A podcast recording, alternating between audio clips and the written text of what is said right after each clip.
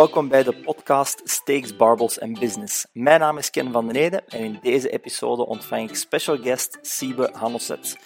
We gaan het hebben over bioritme. Dus uh, Siebe gaat ons een beetje begeleiden in wat bioritme juist is en hoe dat je je bioritme van je klanten kan verbeteren. Ben jij personal trainer en wil je graag wat meer informatie over het zakelijke deel van personal training, hoe dat je business optimaal kan runnen en ook hoe dat je bepaalde processen kan optimaliseren om zo jouw coaching nog beter te maken? Vergeet dan zeker niet de pagina Personal Training Blueprint te liken op Instagram en daar vind je elke dag meer informatie. Hallo, in deze episode heb ik uh, Siebe Hannoset bij mij in de aflevering. Um, Siebe is intermittent living coach en bioritme-expert. Uh, welkom, Siebe. Hey, dat ken um, Kan je misschien voor de luisteraars die u niet kennen, kan je misschien zelf even kort voorstellen? Ja, ik zal eens beginnen met uh, intermittent living wat toe te lichten. Hè, ja, dat mag. Velen onder ons nog een onbekend begrip is. Um, intermittent living is eigenlijk een heel um, oeroud principe of een concept wat bestaat uit, uit zaken die wij vroeger vaak deden en nu niet meer.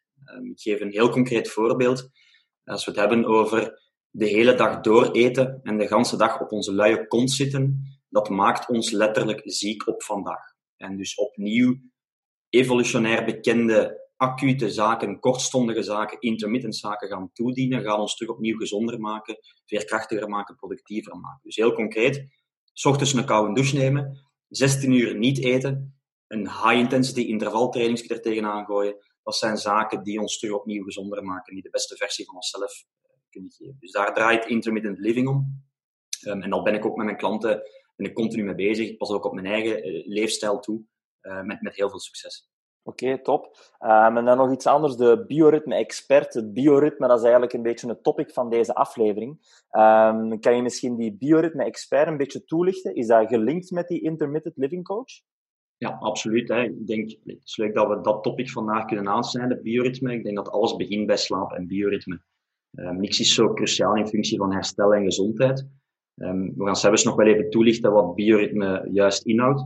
Maar voor mij is er automatisch een link uh, tussen een gezonde leefstijl, waar dat dan intermittent living prikkels wat deel uitmaken, um, en tussen een goed bioritme.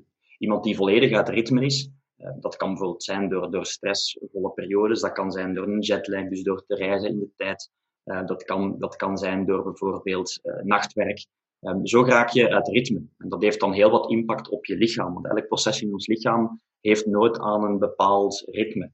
Um, dus in die mate is er een, is er een link tussen, tussen gezondheid en tussen, tussen wat dat um, ja, overdag presteren en s'nachts op rust komen herstellen.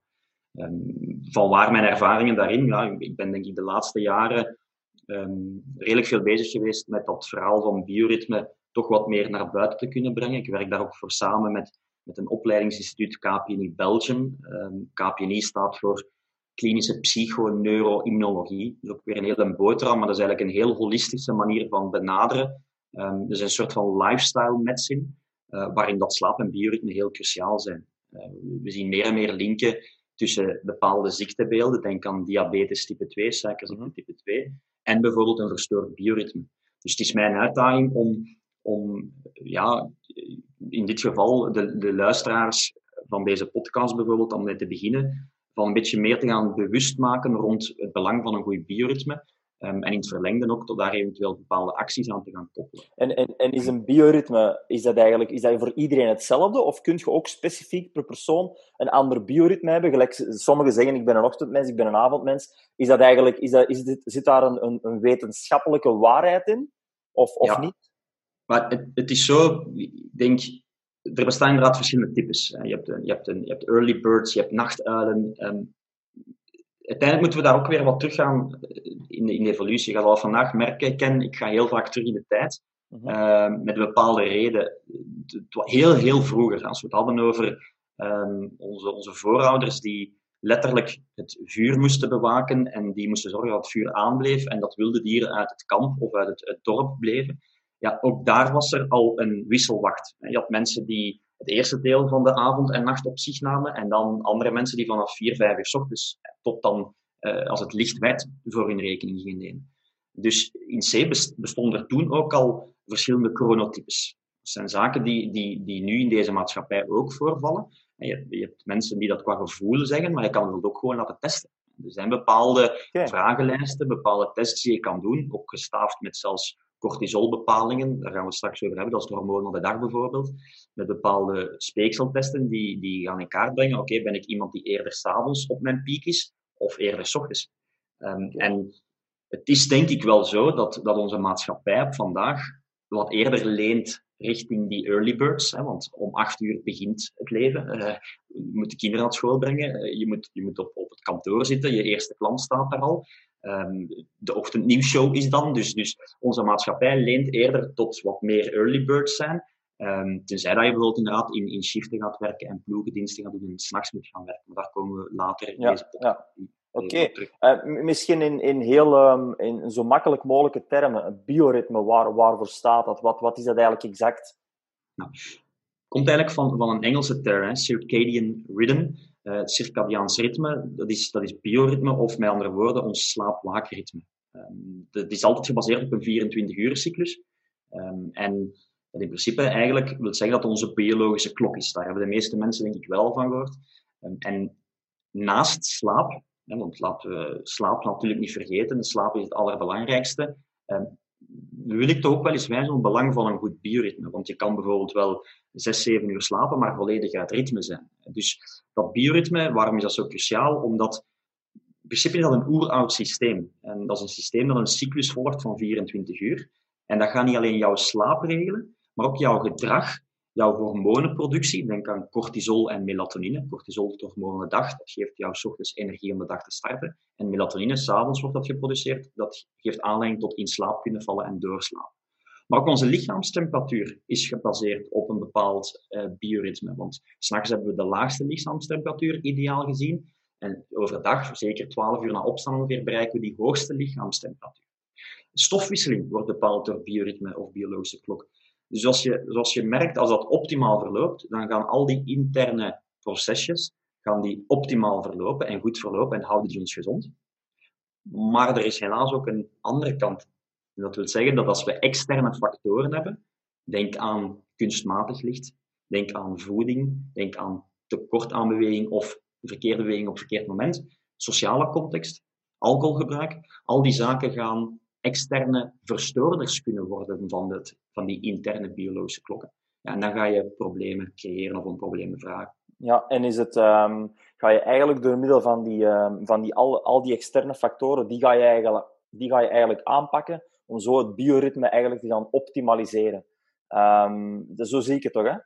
Ja, optimaliseren, of ik zal wel staffer zeggen, te herstellen. Ja. Mijn ervaring leert vanuit de praktijk in, in één op één coachings en workshops die ik geef, dat er weinig mensen nog op vandaag een goed bioritme hebben. En dat ze, dat ze in C ook niet weten hoe ze daar moeten aan beginnen. Want, en, vaak ligt het in kleine veranderingen, maar onwetendheden. En, en dan moeten we heel vaak gaan kijken naar, naar gedrag en leefstijl. De zaken die we overdag doen of niet doen, bepalen hoe goed dat ik ga slapen. En dus in het verlengde ook hoe goed dat mijn bioritme zijn.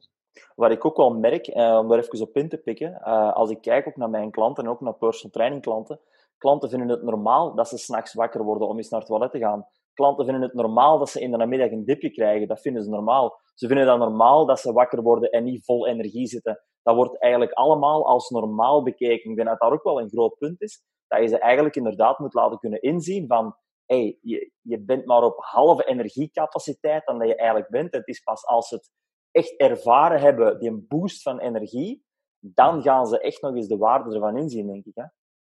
Ik, ik, um, ik, ik, corrigeer jou graag. Uh, je spreekt over een normaal. Um, ik zeg, dat is de norm geworden. Maar normaal ja, is dat helemaal niet. Hè. Dat is de norm geworden en we denken dat dat, dat, dat, normaal is. Hè. We hebben het daar straks al even over gehad. Het feit dat je de hele dag door eet en dan nog suikerrijk eet, dat is ook de norm geworden bij heel velen, maar dat is niet normaal. En ook dat zal bijvoorbeeld weer impact gaan hebben op je slaap. Dus inderdaad, ik denk dat we bij, vaak eens terug moeten naar de basics gaan kijken. En dat we daar moeten proberen om, al is het met twee, drie kleine veranderingen, die al heel wat resultaat kunnen opleveren. Um, en ik kan niet genoeg de, de, de gevolgen op korte, middellange en lange termijn benadrukken van, van ja, een verkeerd slaappatroon of een verslechterd slaappatroon. Want als, u, als je niet in ritme bent, gaat die slaap waarschijnlijk ook niet optimaal verlopen. En ook zelfs gewoon van een verstoord bioritme de gevolgen. En we hebben het daar juist al benoemd. Suikerziekte type 2 is zo een van die nefaste gevolgen van een verstoord bioritme. Um, maar hebben we het over een, een tragere stofwisseling, dus, dus buikvetopstapeling? Hebben we het over verhoogd risico op hart- en vaatziekten op langere termijn? Hebben we het over uh, mood en well-being? Uh, depressie, angststoornissen zijn heel vaak gelinkt aan, aan geen goede slaap, geen optimale slaap of zelfs een verstoord bioritme. Um, alles wat dat betreft prestaties, of je nu een sportprestatie wilt leveren of je wilt, je wilt een, een cognitieve prestatie leveren, altijd meteen of direct gelinkt aan slaap en bioritme. Dus we kunnen dat belang niet onderschatten. Ik zal zelfs meer zeggen als we het hebben over uh, hoe kunnen we ons iets meer gaan beschermen tegen bijvoorbeeld een besmetting op corona. Heel actueel op vandaag, een virus. Ja, dan heb je een goed werkend immuunsysteem nodig. En gelukkig en ik hoop dat dit echt het moment gaat zijn dat, dat onze regering ook gaat beslissen van oké, we gaan hier iets aan doen en we gaan het op een andere manier doen. Dat leefstijlinterventies cruciaal gaan worden en nog crucialer gaan worden in de toekomst om onze volksgezondheid terug te gaan verhogen. Want als wij gaan blijven um, met, onze, met onze reet op onze stoel zitten de hele dag, en als wij gaan blijven in die stresssituaties zitten de hele dag, als wij gaan blijven verkeerde suikerrijke, vetrijke voeding eten, dan gaan wij ons immuunsysteem verder op de proef stellen en gaan wij alleen maar vatbaarder worden voor zaken zoals virussen. Ja, ja uh, zeker. Uh, 100% mee akkoord. En ik, ik, ik, hoop het natuurlijk samen met u dat de regering er iets aan gaat doen, al ben ik daar eerder sceptisch tegenover. En vrees ik dat de, de, de, de winsten die gemaakt worden met zieke mensen iets te groot zijn. Uh, dus maswat, dat is iets uh, waar wij uh, spijtig genoeg niet kunnen beslissen. We kunnen het alleen maar hebben over um, hoe dat we natuurlijk onze klanten zo optimaal mogelijk kunnen begeleiden. Um, als je kijkt bij uw cliënteel, heb je zoiets dat je zegt van oké, een verstoring van het bioritme, dat is zo'n oorzaak dat er eigenlijk wel heel veel uitkomt. Als ik, als ik kijk, dat is het eerste wat ik eigenlijk ga aanpakken, want dat is bij de meeste mensen een van de grote triggers waardoor hun bioritme verstoord is. Ja. Kijk, vanuit, vanuit de kennis die ik heb meegekregen, en dat is ook altijd mijn, mijn, mijn uitdaging, is we gaan niet naar het symptoom kijken. We gaan altijd naar oorzaken zoeken. En dan moeten we heel vaak gaan kijken van, oké, bijvoorbeeld, hè, waarom heeft iemand hoofdpijn? Als jij naar, naar, naar de dokter gaat, dan krijg je misschien een pilletje, een pijnstiller voorgeschreven. We gaan naar de apotheek, je pakt dat pilletje en misschien gaat je hoofdpijn over. Maar de kans is groot dat dat waarschijnlijk is zal terugkomen in een paar weken. Um, terwijl het juist onze uitdaging kan zijn als coach of als consultant of als expert om te gaan kijken, maar van waar komt die hoofdpijn? Dan gaan we bijvoorbeeld gaan kijken dat, dat een verminderde slaap of iemand die het ritme is daar al een oorzaak van kan zijn. Hetzelfde met, met buikvet. Iemand die en, en, dat zal je ongetwijfeld in de praktijk al gemerkt hebben, iemand die keihard traint, die op zijn voeding let, maar die toch niet die, ja, die vetmassa rond de buikstreek kan verliezen. Ja, ook daar is een rechtstreekse link met slaap. Als we dan misschien eens naar die persoon zijn slaap gaan kijken, ja, dan zou dat misschien al wel stappen vooruit kunnen betekenen. Dus wat zijn mogelijke oorzaken van zo'n verstoord bioritme? Ja, de eerste is een hele evidente, maar wordt vaak al tegen gezondigd. Op vaste tijdstippen gaan slapen. Als jij elke avond op een ander tijdstip gaat slapen, dan weet jouw interne biologische klok het niet meer. Hè? Ehm, dan weet jouw brein het niet meer. Dus dat is al een eerste hele belangrijke en kan dus ook al een oorzaak zijn. Um, blootstelling aan, aan kunstmatig of in het verlengde blauwlicht. Denk aan alle schermpjes. We zijn nu een beetje noodgedwongen via een scherm met elkaar aan babbelen.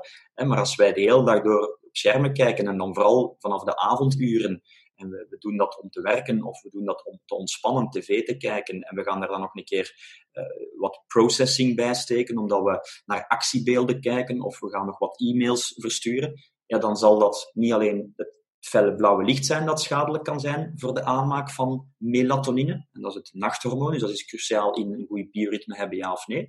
Maar dan gaat dat ook nog eens zorgen dat die stressassen niet uitgeraakt geraken. En dan ga je heel moeilijk s'avonds het signaal kunnen geven aan je lichaam, kom maar tot rust, val maar in slaap. Um, ja. Dus ook dat is belangrijk. Voeding, s'avonds laat nog eten, snacken, suikerrijk snacken. Ja, dat hoort niet echt samen bij een optimaal ritme. Ik denk dat we daar, dat we misschien daarnet te weinig belicht, maar ik denk dat je daar moet altijd streven naar, naar, naar um, het de idee van, van de Homo sapiens is, kijk, de Homo sapiens is ter wereld gekomen, of, of het ontstaan van de mensheid is in Tanzania. Tenminste, zijn toch vele theorieën die dat zeggen. En van daaruit heeft de mens zich verspreid over de wereld. Wel, in Tanzania aan de Evenaar is het een 12-12 ritme. Dus wij Homo sapiens zijn op een manier geprogrammeerd ehm, dat, dat we baat hebben bij een 12-12 ritme. Dat wil zeggen, 12 uur dag licht, waarin dat de energie naar de hersenen en de spieren kan gaan, waarin dat je productief kan zijn, kan werken, voor de kinderen kan zorgen en zo verder. En in C, idealiter, 12 uur dat de energie naar het immuunsysteem gaat, voor herstel, om ons, onze weerstand te versterken en zo verder. Ja, ik moet jou niet vertellen, de vraag stellen is het antwoord geven, maar is dat bij ons nog het geval, dat wij leven volgens een 12-12 ritme? Nee, ik, denk absoluut niet. Gaan, ik denk als we dat gaan uitrekenen, dat we, als we zeven donkere uren hebben, waarin dat we dan effectief slapen, dat er al veel zal zijn. Ja. En vlak voor het slapen gaan is er altijd iets aanwezig van licht, iets van voeding, iets van beweging. En dat zijn allemaal factoren die vertellen aan het brein, hey, het is dag, doe je processen maar die overdag geldend moeten zijn. Helaas heeft dat ervoor gezorgd dat onze dagen in die mate verlengd worden, dat we niet meer spreken over een 12 uur dag, maar over een 16 uur, een 17 uur, een 18 uur dag. En zo verstoren we dus ons bioritme. Ja, want als je daar gaat kijken, als je al die factoren op ons lichaam gaat kijken, dan wordt dat allemaal eigenlijk, um, komt dat in ons lichaam neer op bepaalde processen. En dan komen we eigenlijk terug op die cortisol en melatonine, denk ik. Hè. Um, misschien moeten we daar eens kort over doorgaan, omdat cortisol en melatonine ook wel onder de trainers wel iets is dat speelt. Um, zeker richting de ochtend proberen we ook de cortisol te boosten van onze klanten, om, om, om echt een boost te krijgen. Uh, omdat je cortisol in het begin van de dag het hoogste moet zijn, en dan idealiter zou moeten afvlakken tot s'avonds, en dan um, eigenlijk uh, slaap en melatonine moet s'avonds dan natuurlijk hoog zijn. Kunt je misschien eens heel kort, heel even kort doorgaan op die cortisol en melatonine misschien? Wel, zijn, zijn twee cruciale hormonen, zo niet de belangrijkste in functie van, van bioritme. Dus we hebben, we hebben cortisol, het hormoon van de dag. Het woord zegt hetzelfde, dat is zoals dat je aangeeft. Ehm, die, die, die willen we ochtends zeker, zeker hebben, dat we goed kunnen opstarten, dat we de dag op een goede manier kunnen starten. Ehm, en dan geleidelijk aan daalt die om dan s'avonds tot rust te komen en eigenlijk op dat moment het signaal te geven aan ons lichaam van hey, begin maar een ander hormoon te produceren, zijn de melatonine, het slaap- of, of nachthormoon. En dat is dan verantwoordelijk voor het feit dat we vlot inslapen. En dat is nog zo eentje. Als je niet binnen het kwartier inslaapt, dan slaap je niet vlot in. Dus mensen die langer dan een kwartier standaard wakker liggen, ja, dan zal er niet op het juiste moment melatonine geproduceerd worden. Dus moeten we ook eens gaan kijken, wat doen die mensen voorafgaand aan dat ze in bed kruipen. En als er dan inderdaad nog heel veel tv, gsm, iPad aanwezig zijn, of ze eten veel te laat, zal dat weer misschien een mogelijke oorzaak zijn van. Dus die melatonine is, is, wordt s'avonds geproduceerd, als je op een bepaald moment voldoende hebt om in te slapen, en dan in principe mooi door te slapen. Dus als je klanten hebt die zeggen van ja, ik word standaard om, om drie uur wakker en ik moet naar het wc gaan en daarna slaap ik wel terug in, ja, dan zal dat ergens misschien ook te verklaren zijn aan het feit dat er op dat moment onvoldoende melatonine of slaaphormoon geproduceerd is geweest nogmaals, oorzaken weer te gaan zoeken in wat er vaak overdag gebeurt of s'avonds. En dan s ochtends, als die wekker afgaat, of nog liever voordat die wekker afgaat, op een natuurlijke manier wakker worden. Dat is dan het feit van, er wordt weer cortisol aangemaakt, die maakt jou wakker en de dag kan weer opnieuw beginnen. Dat is het normale. Hè? Dat, dat, je, dat je een mooie curve hebt die, die, uh, die mooi piekt. wat, wat, pak je, wat pak je als eerste aan als je, als je merkt dat er daar een verstoring is? ga je eigenlijk eerst achter de cortisol, dat je, dat je ervoor zorgt dat de ochtend beter verloopt en dat je dan eigenlijk hebt gemerkt dat aan de dag het bioritme zich herstelt tussen haakjes, hè, met een goede situatie? Of ga je eigenlijk voornamelijk aan de avond werken? Of heb je daar niet specifiek een... Uh... Ja, ik, werk op, op beide niveaus. Hè. Ik, ik um, ook als intermittent living coach, als ik het heb over s ochtends een koude douche nemen, dat heeft ermee te maken dat we s ochtends adrenaline, cortisol gaan, gaan boosten om die manier mensen misschien terug in, ritme te laten vallen. Ik denk, um, vanuit, vanuit de therapie trouw moeten we, moeten we inderdaad eens gaan kijken eerst van wat zijn de klachten van iemand. Want je kan iemand hebben die uit ritme is, maar daar nog geen bepaalde klacht rond heeft, behalve soms wat hoofdpijn of wat concentratieverlies. Maar je hebt mensen die er echt al ver gevorderde klachten in hebben. Um, en dan is het de kwestie van, oké, wat is er aanwezig in die zijn persoon, zijn leven, of wat is er niet aanwezig? En als je dan merkt dat, dat die vooral zondigt tegen die avonduren, waar dat die dan nog te veel uh, activators heeft, zeg maar, ja, dan ga ik eerder daar rond werken. Als je merkt dat er iemand is die s'avonds eigenlijk niet de verkeerde zaken doet, uh, maar die toch niet optimaal s ochtends dat uitgerust gevoel heeft, ja, dan ga ik vooral werken op die cortisolproductie misschien terug te gaan verbeteren. En helaas is de realiteit zo dat heel veel mensen net richting die cortisolproductie, dat het daar mank loopt. Ik zal je zeggen waarom. Wij, wij leven in een maatschappij waar er zoveel van ons verwacht wordt, waarin dat er heel veel stress wordt ervaren, chronische stress, geen acute stress, maar chronische stress. Dus ons systeem, als dat continu in een stressmodus staat, continu in die fight-flight modus staat, dan wordt er continu cortisol aangemaakt. En dan gaan we niet meer spreken van die mooie curve, s ochtends meer cortisol en aan de avond minder of geen cortisol meer. Dan zien wij dat die, dat die mensen continu in een te hoge cortisol zitten. Of s ochtends te laag, maar dan de rest van de dag veel te hoog.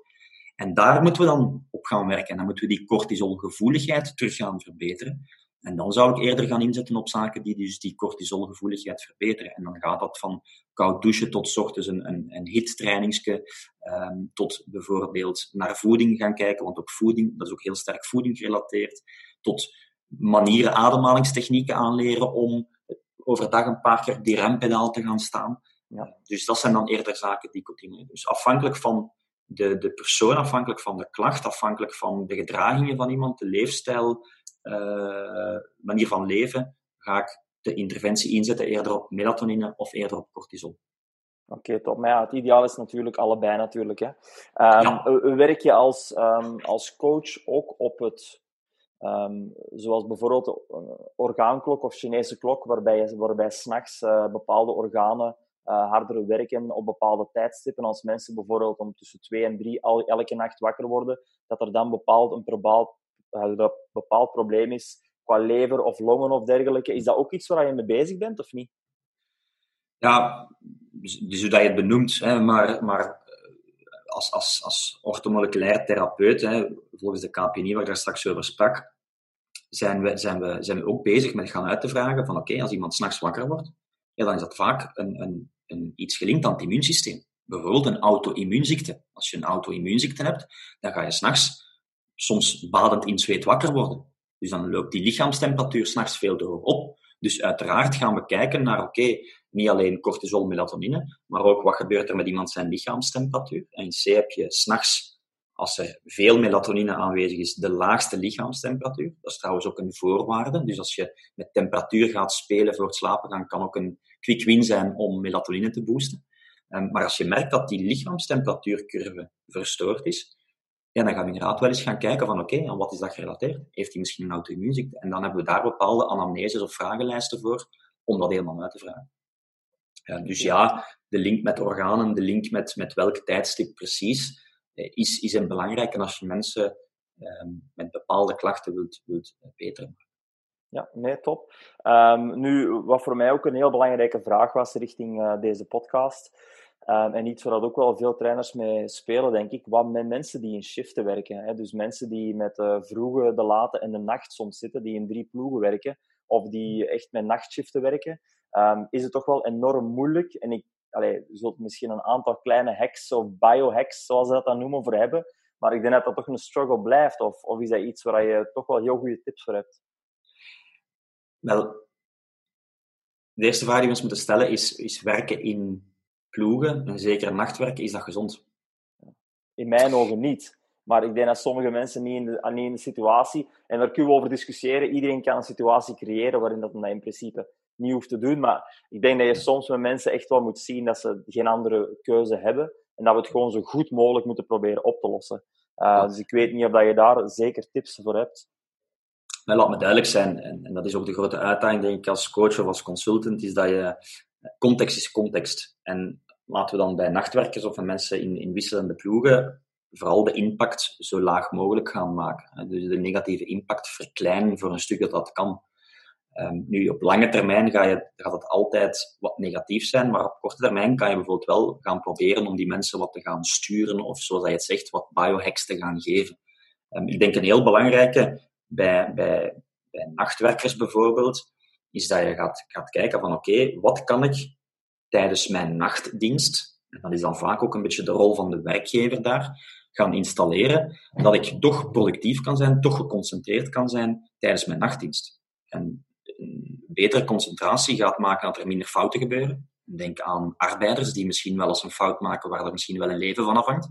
Dus uh, het kan, kan levensbelangrijk zijn, maar ook evenzeer um, denk aan, aan nachtverpleegsters die wel geconcentreerd hun werk moeten kunnen doen, omdat het gaat om andere mensenlevens. Dus daar kunnen we dan bijvoorbeeld zaken gaan inzetten, zoals van zodra die, dat die op het werk aankomen, dat je met de juiste zaken gaat werken. Denk aan voeding. Als jij de hele nacht door heel suikerrijk gaat eten, ja, dan gaat dat impact hebben, want je gaat na elke suikerpiek ook een diepje hebben. Dus ga je waarschijnlijk in dat concentratie- en prestatiediepje komen.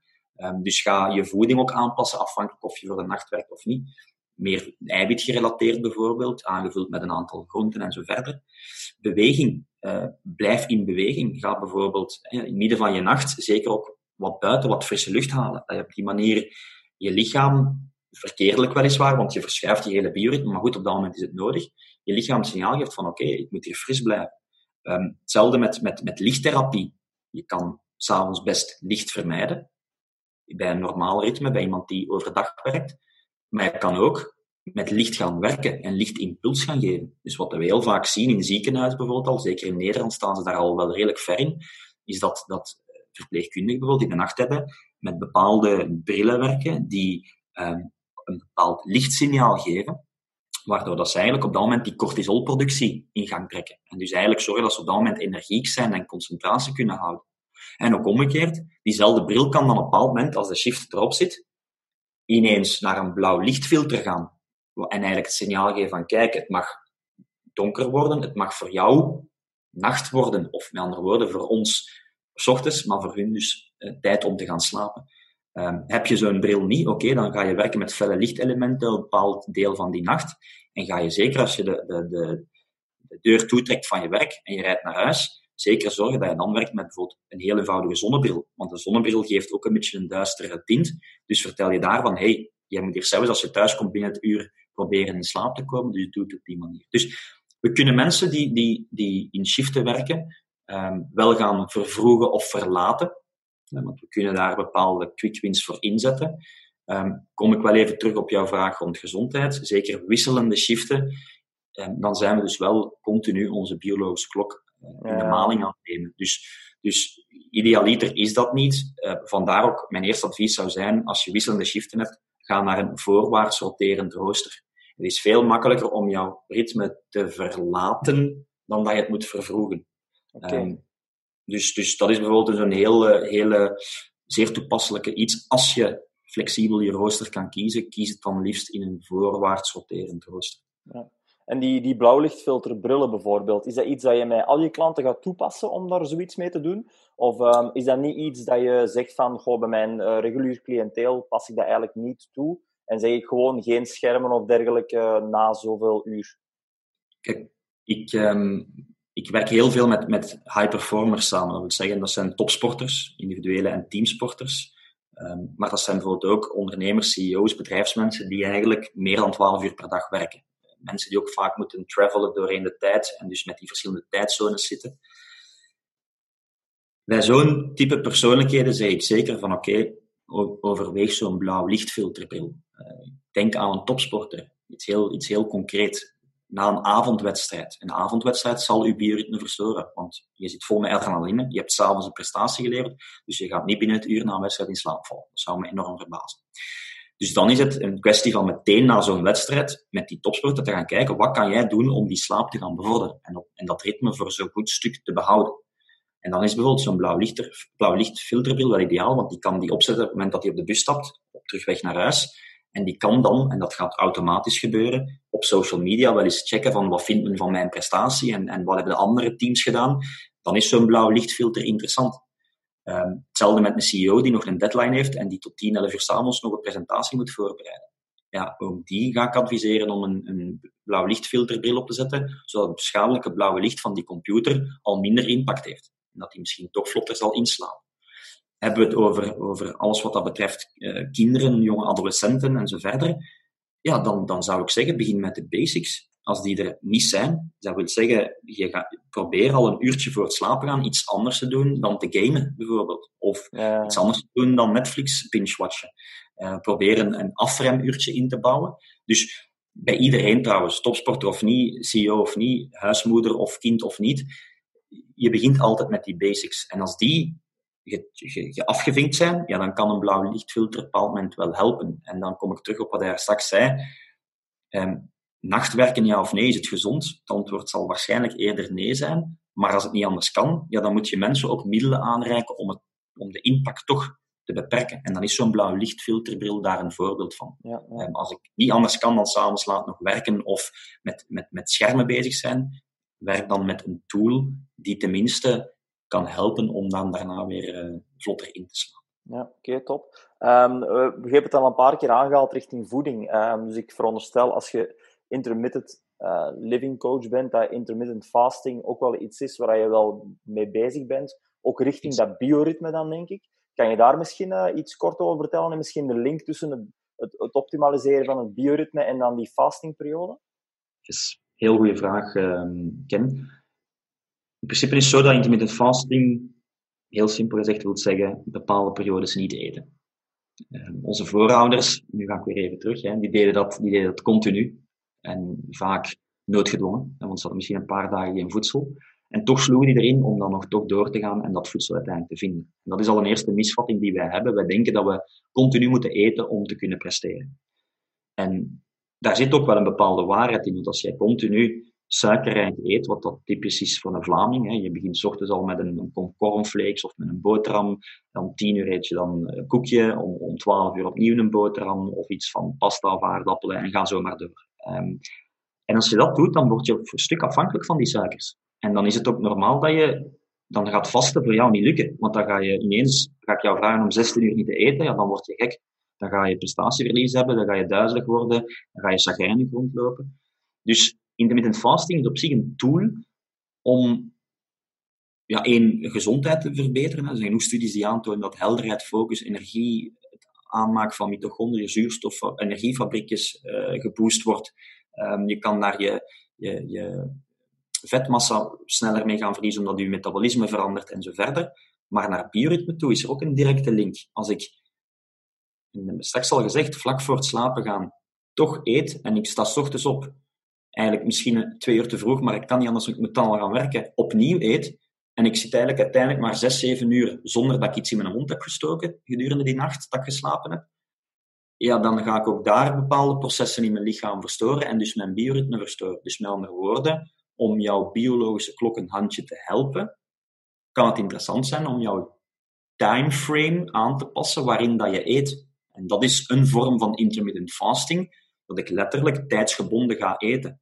Um, dus bijvoorbeeld, ik zeg maar iets, je eet om 8 uur heb je de laatste maaltijd binnen, dus de laatste hap is binnen om 8 uur s'avonds. Dan kan je wel zeggen van ik ga minstens 14 uur want dat is de voorwaarde toch wel om alle ontstekingen in het lichaam eens wat uit te zetten en alle processen rust te geven en dan autofagie te doen. Um, autofagie is het, is het opkuis van eigenlijk um, ja, dode cellen. Dus houdt ons ook weer gezond. Daar heb je minstens 14 uur voor nodig. Maar ik zou dan zelf zeggen, durf eens een stapje verder gaan. Ga naar 16 uur fasting. Dus dat wil concreet zeggen, als ik om 8 uur s'avonds mijn laatste maaltijd of laatste hap heb gegeten, en ik tel daar minstens 14 uur bij, ja, dan ga ik niet voor 10 uur s ochtends mijn ontbijt nemen of mijn eerste maaltijd nemen. En dus dat is de misvatting ook van sommige mensen. Intermittent fasting wil in C niet zeggen dat je maaltijden gaat skippen. Je gaat enkel proberen in het verhaal van time-restricted feeding om de window waarop je eet wat te verkleinen. En om die window wat meer te laten aansluiten bij waar ons lichaam baat bij heeft. Ik had daar straks al gezegd dat we wat meer streven naar een kortere dag van bijvoorbeeld 12 actieve uren. En dat we in 12 uren daarna het signaal geven dat er niet te veel licht aanwezig is, niet te veel voeding, niet te veel intensieve beweging, om op die manier juist het lichaam in een goed ritme te kunnen laten verlopen en gezondheid hoog in het vaandel te kunnen. Ja. Oké. Uh, hoe sta je zelf tegenover langere fastings? Ik heb ook al heel veel gelezen over een 24 of 48 uren fastingperiode zelfs, om het lichaam eigenlijk bijna te resetten tussen haakjes. Um, echt een langere fasting, zie je daar een, een Zie je, zie je, daar het nut van in? Of heb je daar zegt van oké, dat kan interessant zijn voor die specifiek type personen die eigenlijk hun ritme compleet uh, omzeep zijn, bij wijze van spreken? Het is zo dat veel mensen vragen me altijd, ja, ik wil eens een detox doen, ik wil mij eens volledig reinigen. Eh, wat denkt je van die sapjeskuur? Dan zeg ik altijd, als je mij vraagt wat een beste detox is, dan ga je gewoon drie dagen vasten. Dat is natuurlijk al vrij extreem. Hè. Um, het gaat er mij om dat vasten, inderdaad, zoals dat je zegt, en dan kom ik terug op het proces van die autofagie bijvoorbeeld, het verwijderen van die dode cellen, et cetera. Um, dat is dat je, dat je door vasten bepaalde periodes vasten, ehm, je lichaam in die mate tot rust brengt. Maar denk ook bijvoorbeeld aan jouw darmflora. Hè. Onze darmen bevatten goede bacteriën, hopelijk, maar ook heel wat slechte bacteriën.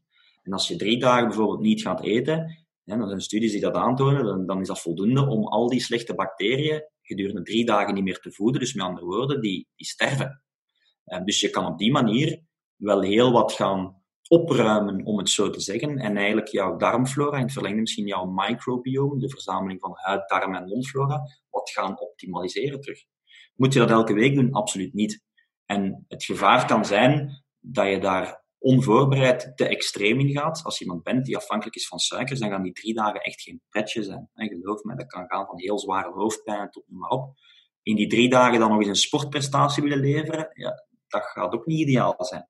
Um, dus je moet altijd de context bekijken. Een, een, zwangere vrouw ga ik ook geen drie dagen laten vasten. Iemand met kanker ga ik ook geen drie dagen laten vasten. Um, ondanks dat, dat, dat vasten ook de groei van kankercellen kan afremmen. Maar dan ga je op een andere manier gaan. Hè. Dr. Walter Longo bijvoorbeeld, is iemand die daar heel veel mee bezig is in het fasting bij, bij kankerpatiënten. En dan ga je bijvoorbeeld met nuances werken. Dan ga je bijvoorbeeld wel bepaalde thees en bepaalde kruiden, bepaalde juices toelaten, om het iets minder uh, extreem te maken. Maar kortom, kijk naar de persoon die je voor je hebt als klant. Is dat een topsporter? Is dat een, een zwangere persoon? Is dat een normale persoon? Al iemand die geen klachten heeft, wil ik zeggen. En op basis daarvan kan je zeggen van oké, nu ga ik naar twee, drie dagen vast of niet. Maar het verhaal van vier, vijf dagen, zes dagen vast, heb ik ook al gehoord.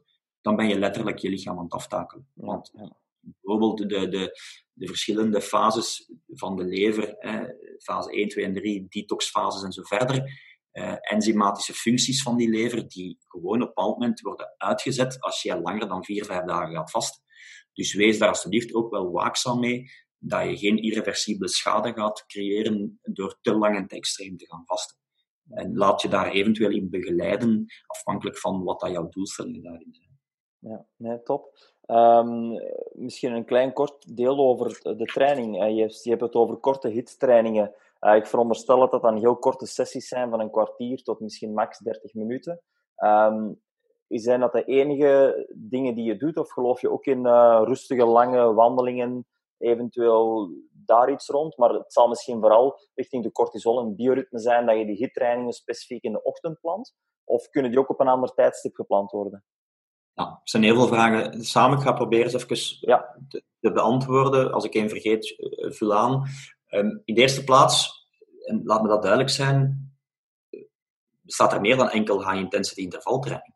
Uh, als we het hebben over gezondheid, dan, dan zijn de internationale richtlijnen 150 minuten per week aan beweging. Maar dat is wel een combinatie van matig intensief bewegen. Denk aan een uurtje stevig gaan doorwandelen. Uh, denk aan zwemmen, fietsen. Of inderdaad high intensity. Denk aan bijvoorbeeld een, een uh, crosstraining. Of denk aan een bokstraining van een uur. Ja, dat is puur hit. Een mix van die twee zou heel leuk zijn. En dat is ook bewezen dat, dat beide bepaalde voordelen hebben. Um, natuurlijk, ja, ik ga ook weer terug naar mijn cliënteel waar ik vaak mee werk. Die hebben meestal geen 150 minuten extra over. Dus daar is het een kwestie van hoe kan ik op zo kort mogelijke tijd zo efficiënt mogelijk gaan trainen. Niet alleen naar gezondheid toe, maar ook naar bijvoorbeeld bepaalde sportieve doelstellingen dat die mannen of die vrouwen hebben. En dan vind ik een combinatie waarin dat we, dat we toch zeker hit aan bod kunnen laten komen, wel, wel, wel leuk. Um, als we het dan hebben over de timing, wil ik het ochtends of wil ik het s'avonds gaan doen? In functie van bioritme uh, ga je niet s'avonds om 9 uur of om 10 uur, als je om 11 uur wilt inslapen, dan ga je niet nog om 10 uur, een uur voordien nog keiharde hit, hittraining gaan doen. Want op dat moment vertel je aan je lichaam, hey, uh, het is hier vol een dag, adrenaline, cortisol, energy boost. En dan moet ineens een uur later je lichaam tot rust kunnen komen. Dus dat, dat klopt niet, dat, dat houdt geen steek. Dus in die mate denk ik dat het verstandiger is om die hit eerder in het eerste dagdeel in te plannen, of, of dus nooit in het tweede dagdeel, maar dan niet te laat richting het inslaapmoment. Um, en dat je bijvoorbeeld s'avonds dan kan kiezen voor een eerder rustige wandeling, wat ook ideaal een vervanging kan zijn dan een uur tv kijken. Ga een uur wandelen buiten, de natuur in, even wat frisse lucht nog halen, en dat zal jou veel meer voorbereiden op die nacht dan s'avonds een uur nog naar Netflix kijken. Ja, ja top. Um, iets waar we nog niet hebben over gehad, maar ook wil ik uw mening wel over. Um, maak je gebruik van infraroodsauna in uw, um, in uw coaching? Ja. Want dat is ook iets wat ik zelf ook wel, uh, allee, wel ken richting een beetje biohacking, uh, de mhm. infraroodsauna. Mm Dus ik weet niet of dat je daar al toepassingen mee doet. In functie van, want uiteindelijk heeft het uh, meerdere energie, energie en dergelijke. Ja, ja, wel, het, het, concept intermittent living bestaat eruit dat we we meer gaan doen dan enkel bioritme en meer dan enkel af en toe eens niet eten of, of eens een dagje niet drinken. Dus het dorstgevoel opwekken, ook dat heeft bijvoorbeeld bepaalde gezondheidsvoordelen. Denk aan oxytocine dat vrijkomt, dus dat is een anti-stresshormoon. Um, daar kunnen we het misschien in de toekomst nog wel eens over hebben, Ken. Hè. Ik denk dat we onze, wapen, onze wapens, onze, onze battles even nu moeten kiezen. Um, hitte is ook zo'n hele belangrijke. Je kan, je kan in eerste plaats met met hitte gaan spelen om bijvoorbeeld richting de nacht te gaan voorbereiden. Dus ik vind het zeker een leuke keuze om s'avonds met een infraroodsauna te gaan werken. Um, of met een warm bad als je geen sauna hebt. Om bijvoorbeeld dan signaal te geven aan je brein van hé, ik ga door een warm bad, een warme prikkel, mijn eigen lichaamstemperatuur doen dalen. Want dat is de reactie op die warme prikkel. Dus ik bereid mijn lichaam voor om melatonine te produceren en dus goed de nacht in te gaan.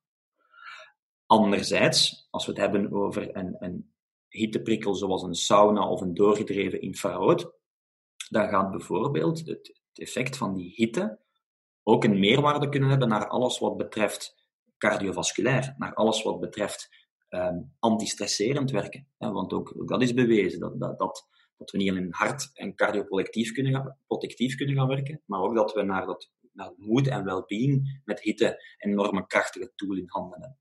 Um, dus een beetje afhankelijk ook weer wanneer. Timing is cruciaal. In alle facetten, in alle aspecten die ik in mijn coaching inzet, gaan we vooral naar timing kijken. Een ijsbad nemen. Laat me die vraag eens aan jou even stellen. Een ijsbad nemen. Zou je dat aanraden na, na een training, ja of nee? Goh, uh, daar, zijn, daar zijn heel veel verschillende meningen over. Hè. Um, ik persoonlijk heb daar niet de gewenste effecten van, maar dat is puur persoonlijk. Uh, ik heb dat allemaal al zeker en vast getest. Uh, ik ben zeer into uh, ijsbaden, maar dan eerder richting het energie, omdat mij dat ook koude douchen, ijsbaden geeft mij waanzinnig energie. Maar om die, die vasoconstructie dan eigenlijk te krijgen en ervoor te zorgen dat de, de spieren eigenlijk um, niet meer um, niet, dat het niet meer kwaad kan voor de spieren en sneller herstellen op de spieren, om dan daarna ook meer uh, te krijgen. Ik heb daar zelf de voordeel nog niet van ondervonden, maar het wordt nog wel altijd heel veel gebruikt in de topsport. Wel, net, daarom dat ik het fiche even gooi, want, want het is niet alleen verschillende meningen, er zijn ook meer en meer studies over. En, en, en er is nog wat onduidelijkheid over, maar ik kan je wel vertellen dat als jij na een intensieve prikkeltraining, waarin dat je een bepaald trainingseffect wilt gaan creëren, dan is men er toch meer en meer over eens vanuit de wetenschap dat als je dan met een extreme koude prikkel gaat werken, dat je dat trainingseffect voor een stuk gaat afremmen. Maar als ik daarentegen um, die koude, zoals dat je zegt, inzet op een moment los van die training, ja, dan kan het ook wel een enorm voordeel betekenen. Immuunsysteem boost, energie opwekken, um, ontstekingen verlagen in het lichaam. Dus ook weer daar, timing is cruciaal. Wat gebeurt er in iemand zijn dag, zijn leven en wanneer ga je wat inzetten? Um, en dan denk ik dat ik eerder er, goede ervaring heb met hitte wat eerder naar de avond toe, omdat dat mensen vaak ook tot rust brengt en dus die lichaamstemperatuur beïnvloedt. En koude eerder misschien naar het eerste dagdeel. Puur in functie van bioritme. Hè. Ik heb het niet over andere zaken. Oké, top. Misschien nog uh, één interessant vraagje, omdat veel trainers ook al bezig zijn met suppletie. Um, gebruik jij um, melatonine supplement in de vorm van spray of koudtabletten of voor- of tegenstander? Of heb je andere middeltjes om slaap uh, te bevorderen? Wij gebruiken bijvoorbeeld inositol, wij gebruiken magnesium. Uh, er wordt ook wel eens een, een, een, een, um, een melatonine spray gebruikt. Ik weet dat ashwagandha ook wel een, een, een middel is dat soms gebruikt wordt. ik, ik kan er nog wel een heel deel opnoemen. Um, maar het is ook allemaal een beetje met de natte vingers soms. En bij de ene klant werkt het wel en bij de andere niet. Dus ik wil hier ook een beetje de experts en visie, um, wat dat jij gebruikt en voor- of tegenstander van melatonine. Ik, ik zal jou, uh, jou en, en de, luisteraars mijn protocol meegeven, omdat ik te werk ga. Um, ik begin eerst met te kijken naar de basis, dus 12-12 ritme. In hoeverre is iemand zijn dag in die mate verlengd dat hij eigenlijk nog maar vijf, zes donkere uren heeft. En dat zijn dan meestal zijn slaapuren. In hoeverre kunnen we daar al verschil in gaan maken? Dus dat wil zeggen, hoe kunnen we de uren voorafgaand aan het slapen die niet slapende uren, hoe kunnen we die meer donker maken? Meer donker maken wil zeggen, geen licht, geen, zeker geen kunstlicht en blauwlicht van elektronische toestellen, geen voeding en geen intensieve beweging. Dus dat is de eerste uitdaging, dat is de eerste checklist. En dan gaan we tools of wat wij noemen Zeitgebers inzetten. Zeitgebers is een Duits woord, is, is letterlijk een seingever. Dus dat is een manier om mijn interne biologische klok te gaan synchroniseren of desynchroniseren. Met andere woorden, een blue light filterbril kan een Zeitgeber zijn. Als ik toch s'avonds nog heel veel blauw licht aanwezig heb, maar ik gebruik die blue light filterbril, dan kan dat een tool zijn, een externe tool zijn, die mijn interne biologische klok beter kan gesynchroniseerd houden. Daarna gaan we kijken naar alles wat betreft voeding. Er is een heel sterke link tussen eiwitten en slaap. Als ik onvoldoende eiwitten binnenneem, en vooral de dierlijke eiwitten, denk aan kip, vis, uh, eitjes en zo verder, ja, dan ga ik waarschijnlijk een risico lopen dat ik mijn slaap niet optimaal kan hebben. Want na een lang proces worden lange keten eiwitten afgebroken op bepaalde aminozuren, waar dat tryptofaan een hele belangrijke in speelt, eh, die je ook trouwens in voeding kan terugvinden of in een supplement kan terugvinden. En van tryptofaan wordt dan serotonine gevormd, dat is het gelukshormoon. En van serotonine wordt dan melatonine gevormd, het slaaphormoon. Dus met andere woorden, en dat zien we heel vaak, mensen met slaapstoornissen, die ook gewoon dagelijks te weinig eiwitten in hun voeding hebben. Mhm. Dus dat is al een, een tweede grote blok die ik ga bekijken. Ten derde, dat zijn die cofactoren waar je over spreekt. Magnesium, vitamine B, zink, die helpen allemaal om eiwitten voor een stuk af te breken tot melatonine. Dus dat is dan een volgende stap. Vandaar ook dat heel veel uh, natuurlijke um, inslapers of natuurlijke slaapmedicatie, dat die magnesium bevatten, bijvoorbeeld. En laatst, de laatste stap, of de voorlaatste eigenlijk, ga kijken naar stress. Iemand die continu in een stress zit, bewust of onbewust, en die dus s'avonds die stress, als ze nog actief heeft en niet kan landen, zeg maar, ja, daar ga ik dan niet met melatonine werken als supplement, want dat gaat weinig meerwaarde hebben. Dan ga je eerder werken met iets zoals een valeriaankruid of een passiflora, om die stressassen beter uit te zetten.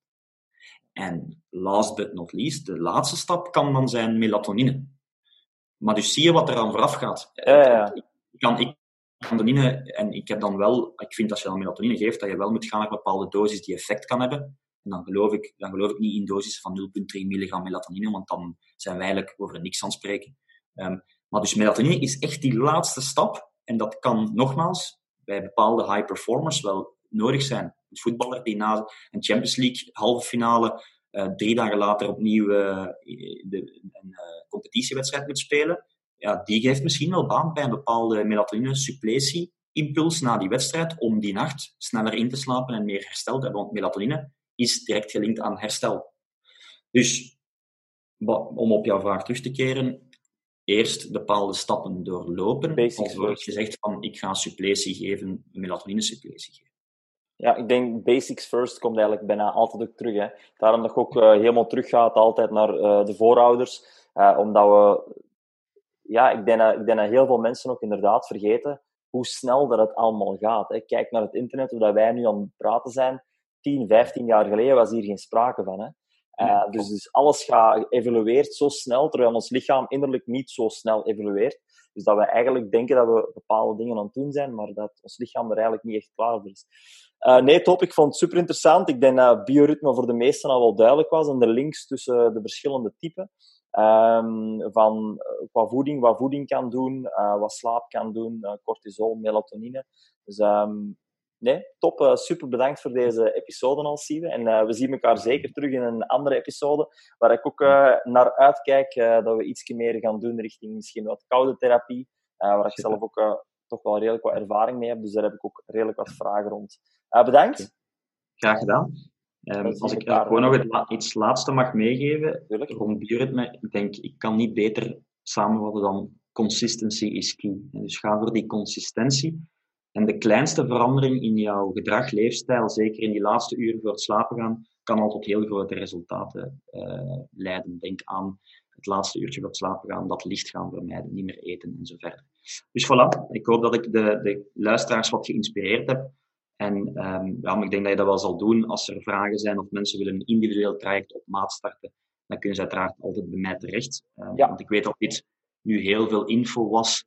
en dat mensen wel wat nu zullen bewust zijn geworden, hopelijk. en nu is de kwestie van, oké, maar hoe kan ik dat in mijn leven ingepland krijgen? En dan heb je daar, daar straks al een goed voorbeeld gegeven. Iemand die een nachtwerker is of wisselende shiften heeft, die gaat een ander plan nodig hebben dan iemand die bijvoorbeeld van, van 8 tot 5 werkt en die wel om 10 uur eigenlijk eh, perfect richting die slaap kan gaan. Dus ja. mochten er kandidaten zijn, dan uh, kun je ze mij steeds vinden op mijn kanaal. Zeker en vast. Zeker en vast. De, de, alle informatie en de links naar, um, als je meer wil weten over Siebe, van zijn Instagram en dergelijke, vind je in de show notes van de podcast en ook um, in de episode of de post van de Instagram gaat ook uh, Siebe zijn links staan naar de Instagram. Dus uh, daar ga je alles in terugvinden. Goed, oké, okay, top. Um, bedankt nogmaals. Salut. Graag gedaan, man. Tot snel, hè. Bye. Bedankt om te luisteren naar alweer een nieuwe episode van de podcast. Het zou mij enorm plezieren uh, moest je even naar de app gaan op jouw uh, gsm van iTunes, de podcast-app, en even een review schrijven over deze podcast. Zou gewoon enorm helpen om uh, hoger te komen in de rankings en de credibiliteit van de podcast te verhogen. Alvast bedankt en tot volgende keer.